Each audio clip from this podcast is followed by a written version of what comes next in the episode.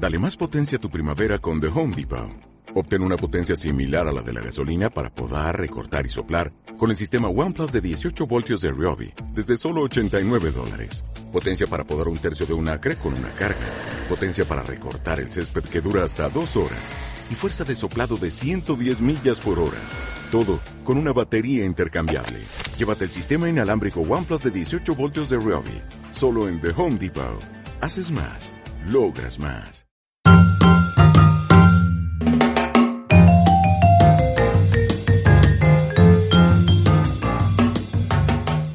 Hola, bienvenidos a Un Café Entrepreneurs, un podcast para aprender a emprender, ya sea un negocio o simplemente un cambio de estilo de vida.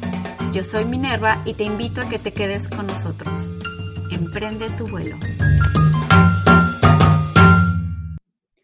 Hola, bienvenidos emprendedores y los que no son emprendedores aún, eh, bienvenidos. El día de hoy tenemos un tema súper interesante con una invitada. Nuestra invitada es Aleska Acosta, ella es coach de neurolingüística. Eh, y bueno, vamos a hablar de nuestro tema. El, el tema del día de hoy es, ¿se necesita tener amor propio para emprender? Y bueno, ahorita lo vamos a platicar un poquito con, con Aleska. Hola Aleska, ¿cómo estás? Hola Minerva, muy bien, gracias a Dios. Feliz de estar acá contigo. Qué gusto conocerte. Eh, te sigo en las redes sociales y bueno, pues lo, lo, que más me gustaría es pues justamente tener esa interacción y que nos hables un poquito de ti. Eh, cuéntanos, Aleska, quién eres para que la gente te conozca.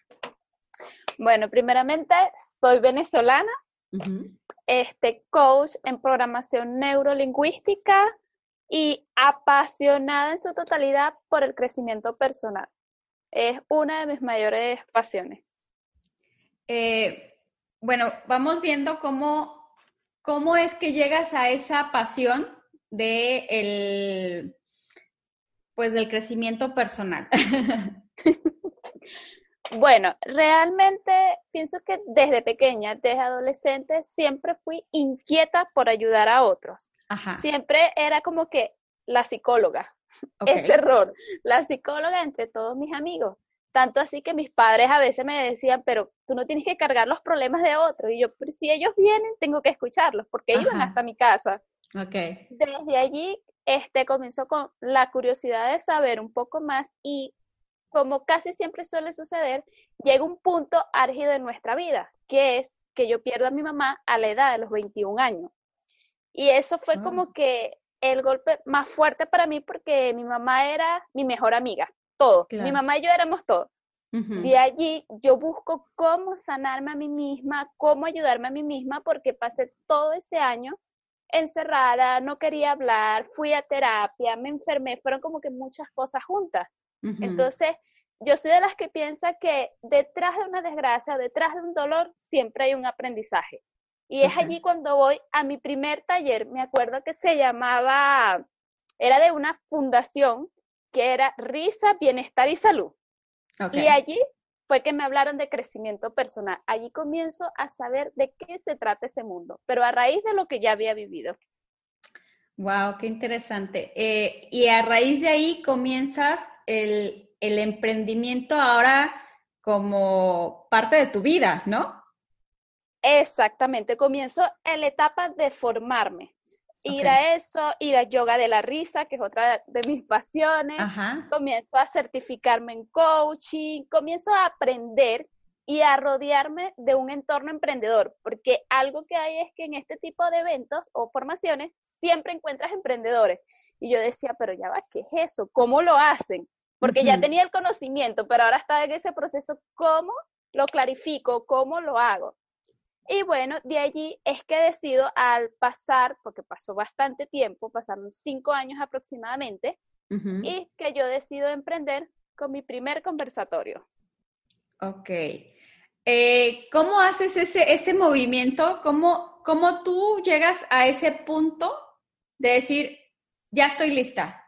¿Qué, qué, ¿Qué te movió que dijiste, ok, ya estoy lista para comenzar a emprender y hacerlo yo sola? Bueno, primero yo pienso que fue la influencia de mi entorno que me decían, ya, ya has hecho muchas formaciones, ya has hecho muchos cursos, haz algo, haz algo. Y yo, pero es que todavía no estoy lista, no me sentía todavía segura. Entonces, ¿qué fue lo que hice? Me alié con una amiga que ya ella estaba en el mundo del networking, entonces ella me ayudó y me dijo, vamos a hacer conversatorio. Y yo, vamos, pero fue con un apoyo, con como que esa alianza, pues, porque es como que la primera vez uno siente ese miedo, esos nervios, pero desde allí que yo hice ese primer conversatorio con ella, fue que todo lo demás fluyó y si fue sola, todo lo demás. Ok, a ver, eh, aclárame un poquito para los que somos eh, eh, latinos de otra parte de, Venezuela, ¿qué es el concepto de conversatorio? Conversatorios son talleres, charlas, conferencias, es como lo mismo dicho de otra forma. Ok, digamos que es como una conferencia que hiciste la primera vez, ok, y en donde hiciste talleres y cosas, ok. Exactamente. Ok, y entonces ahí te lanzas y de ahí en adelante sigues haciendo más conversatorios o cómo sigue? Sí, justamente de allí conocí una persona que, una participante que era de la Coca-Cola, de allá de Venezuela, y me dijo, quiero que lleves tu taller a mi empresa. Entonces de allí hice ese enlace y es como que a medida que uno va a evento a evento, te va enlazando con otro. Y así me, me, lancé, por decirlo así, a mis propios conversatorios, hacer sesiones de coaching y también buscar asesoría.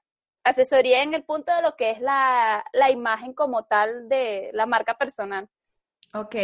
Mira, todo esto se me hace como súper interesante porque eh, muchas veces la gente que quiere emprender se pregunta, ¿y cómo le hago? Es, pasa, pasa, pasa esto que tú dices, que toman formación, talleres, cursos, licenciaturas, maestrías, etcétera, etcétera, pero tienen todo ese conocimiento y no dan ese brinco, ¿ok?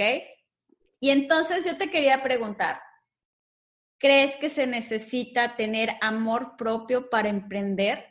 para poder dar ese brinco? ¿Crees que esté vinculado una cosa con la otra? Cuéntame, ¿qué opinas? Yo creo que definitivamente está vinculado en cierta parte, ya que el amor propio trata de la aceptación, es decir, acepto que tengo miedo de emprender, pero igual lo hago con miedo, porque el amor propio no es solo ser el positivismo o solo decir la palabra me amo, es accionar, si yo me amo, yo voy a accionar por mis sueños, yo voy a accionar por mis metas. Entonces allí es cuando se ve la relación. Si yo me amo, voy a accionar por mi emprendimiento. Si yo me acepto, voy a accionar con las condiciones reales en las que me encuentro para emprender. Bueno, esto sí que está fuerte. el, el tema de, claro, tengo que accionar y cómo ¿cómo hago para hacer esa acción? ¿Qué, ¿Qué recomiendas tú para que la gente pueda tener esa acción? Porque como dices, ok, eh, tengo ese amor. O primero encontrar si realmente tienes ese amor, porque muchas, muchas veces eh, la gente ni siquiera sabe que se tiene que querer, ¿no? Entonces empieza desde ahí, ¿no? Eh, desde el tema del... Pero ¿cómo ¿cómo crees o qué pasos pudieras recomendarle a la gente para que quiere emprender y que de alguna manera necesita accionar, tomar una acción para poder vencer esos miedos, para poder lanzarse simplemente? Yo pienso que lo primero es ver cuáles son sus condiciones reales, o sea, las condiciones de su emprendimiento. Por ejemplo, en mi caso, la primera vez cuáles eran mis condiciones, no tenía un lugar, no conocía quién iba a invitar para ese evento y sentía muchos nervios. ¿Y qué hice? Aliarme. Si consideras que sola no puedes hacerlo, busca entre todos tus amigos o alguien cercano, siempre está el extrovertido que tú le dices, vamos a hacer esto y te dice, sí, ¿cuándo? ¿Cómo? Siempre existe esa persona en nuestra vida, entonces buscar entre todos y hacerle la propuesta, mira, quiero hacer esto, ¿será que me ayudas? ¿Será que me apoyas? porque esa persona va a ser punto clave en caso de que no lo puedas hacer solo como me sucedía a mí. Entonces pienso que lo primero, ver sus condiciones reales. Lo segundo, buscar apoyo. Solo podemos, pero se hace más fácil acompañado. Eh, ¿Crees que es importante tener una cierta cantidad de ingreso para poder emprender? O sea, ¿lo, ¿lo, consideraste en algún momento como diciendo, yo no emprendo si no tengo dinero? ¿O, o decías, bueno, con lo que tenga es suficiente? ¿Cómo, ¿Cómo viste esa parte económica para poder emprender tu sueño?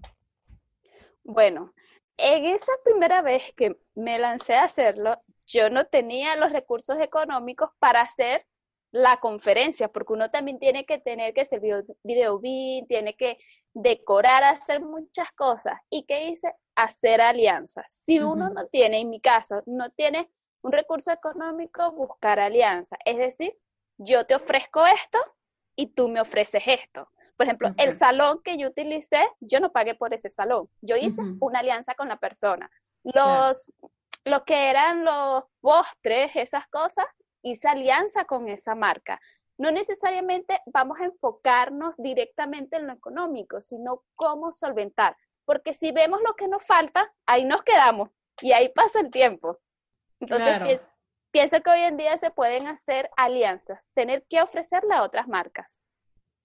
Y, sí, sobre todo, como dices, hay muchos miedos en el tema de si van a llegar los clientes, ¿no? que a final de cuentas es el, objetivo. ¿Cómo manejaste tú el tema de los clientes por primera vez? Eh, digo, ya como dices, ya los demás te llevan una cosa con la otra, pero cuando es tu primer evento, ¿cómo, cómo conseguiste tú los clientes? ¿Cómo llegaste a ellos? Este, por ejemplo, me apoyé de lo que es la publicidad en las redes sociales, me apoyé en la radio, pero ¿qué sucede? Faltaba una semana para el evento y nadie se había inscrito. ¡Oh, cielos! Oh, wow, es en serio, o sea, una semana y no tiene nadie inscrito y eso genera como que más nervios porque estás empezando, es tu primer emprendimiento, una semana y no llega nadie. ¿Qué pasó? Te puedo decir que tres, cuatro días antes fueron que las personas se inscribieron.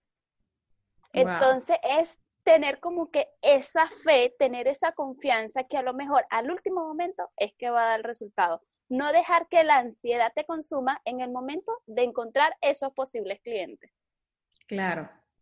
Wow, sí, de verdad que es este súper interesante cómo cómo llevaste tu emprendimiento y sobre todo la, parte esta que vincula el, amor propio hacia el emprendimiento y en, tu caso que tiene que ver mucho pues con esto del, coach eh, de crecimiento personal.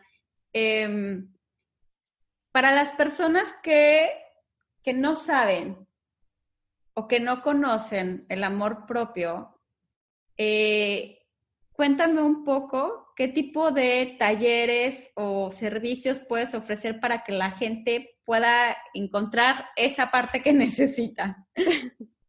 Bueno, están las sesiones online, que son sesiones uno a uno, donde tenemos una conversación a través del coaching para hallar, encontrar o usar herramientas que nos ayuden a tomar conciencia sobre el amor propio. Y adicional, esta semana saqué mi primer workbook, que es una guía de trabajo, que la estoy obsequiando, la cual tiene ejercicios y actividades. O sea, no es lo normal de que vas a leer sobre el amor propio, no. Acá yo te coloco por ocho días continuos actividades que van a ayudarte a identificar amor propio, hacerlo más práctico. Ok. Bueno, pues me encanta toda la información que nos diste el día de hoy, Aleska. La verdad te agradecemos mucho que estés aquí, que nos hayas compartido tu experiencia, sobre todo eh, cómo fue tu emprendimiento, porque como yo les decía, en realidad no se trata nada más de hablar de un emprendimiento cuando estamos hablando de un eh, negocio, como ya sea zapatería o una tienda de supermercado, lo que sea. Entonces, cuando la gente piensa en un emprendedor o en un emprendimiento, lo primero que piensa es un negocio que está como físicamente instalado, ¿no? Pero pues hay muchos tipos de emprendimiento. Y, este, y en este caso, el emprendimiento de crecimiento personal, pues es una buena referencia para que se den cuenta que cualquier persona puede emprender, pero de lo que sea, ¿no? Entonces, e incluso la posibilidad que tiene de encontrar en esa pasión también monetizar, ¿no? El de, poder eh, generar un ingreso con esa pasión. Bueno, pues Aleska, muchísimas gracias por estar aquí. Eh, fue un placer tenerte. Ok, muchas gracias a ti por invitarme. Y antes de irte, quiero que nos digas dónde la gente te puede localizar. Ok, en Instagram, Aleska Costa. En Facebook tengo un grupo privado que se llama Mujeres Grandiosas y la fanpage Aleska Costa Coach. Ok, pues muchísimas gracias, este, Aleska. Te vamos a estar siguiendo por ahí, en las otras redes sociales. Ya te sigo en Instagram, pero te seguiré en las otras también. Muchísimas gracias, que tengas bonito día. Gracias. Hasta luego. Hasta luego. Gracias por escucharnos. Y si te gustó este episodio, no olvides dejarnos un like o comentarnos o simplemente compartir este episodio. Recuerda que nos puedes encontrar en nuestras redes sociales de Facebook, Instagram y Twitter en arroba minervapreneur. Y también nos puedes visitar en nuestra página web como minervapreneur.com. Hasta luego.